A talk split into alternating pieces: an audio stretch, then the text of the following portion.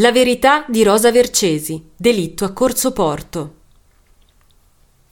Quando la mattina del 19 agosto 1930 Vittoria Nicolotti non si presentò nel suo negozio, le commesse del locale mandarono subito un garzone in Corso Porto 51, abitazione della donna, per chiedere sue notizie.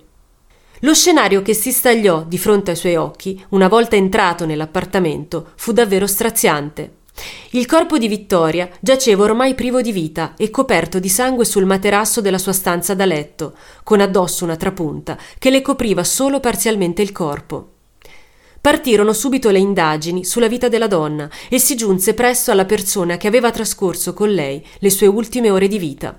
Si trattava di Rosa Vercesi, amica di vecchia data della vittima, nonché sua consigliera finanziaria per la quale giocava in borsa.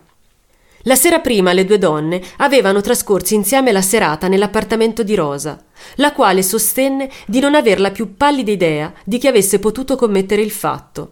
Invitata a seguire gli agenti in questura per rilasciare alcune dichiarazioni, emerse però presto la personalità drammaticamente estrosa e contraddittoria di Rosa. Oltre a confuse dichiarazioni, furono trovati addosso alla donna numerose scoriazioni e graffi, compatibili con i segni di una lotta. Un ulteriore colpo di scena avvenne quando addosso alla Vercesi, allora in cella in attesa di processo, fu trovato un biglietto indirizzato ai suoi familiari, in cui chiedeva di far sparire dal lampadario i gioielli che Vittoria aveva dimenticato a casa sua.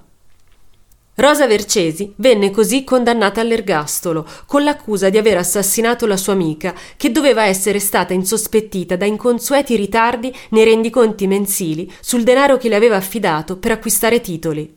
Rosa infatti quei soldi non li possedeva più e impaurita da Vittoria, che avrebbe potuto sollevare uno scandalo sulla sua inaffidabilità, l'avrebbe uccisa. Questa almeno fu la versione ufficiale stabilita dai giudici di Torino negli anni 30. Rosa dal canto suo si proclamò sempre innocente, non rinunciando però a far parlare di sé inscenando teatrali comparsi in aula che la fecero ricordare dalla cronaca come la diva Rosa Vercesi.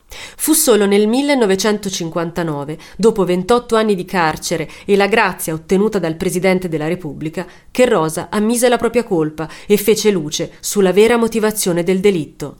Le due donne erano amanti, ma quando Vittoria volle chiudere la relazione, Rosa, innamorata e disperata, fu colta da un furore omicida che la spinse a togliere la vita all'amata. Constatato quanto di terribile aveva commesso, si era decisa poi a inscenare un furto, così da indirizzare le indagini verso una rapina. Aveva infine rivolto un ultimo e tardivo gesto d'amore verso Vittoria, ormai cadavere, coprendola parzialmente con la trapunta. Emerse così, dopo ben trent'anni, il vero movente dietro il delitto di Corso Porto, un movente che per Rosa, probabilmente, era molto più vergognoso di una banale questione di denaro.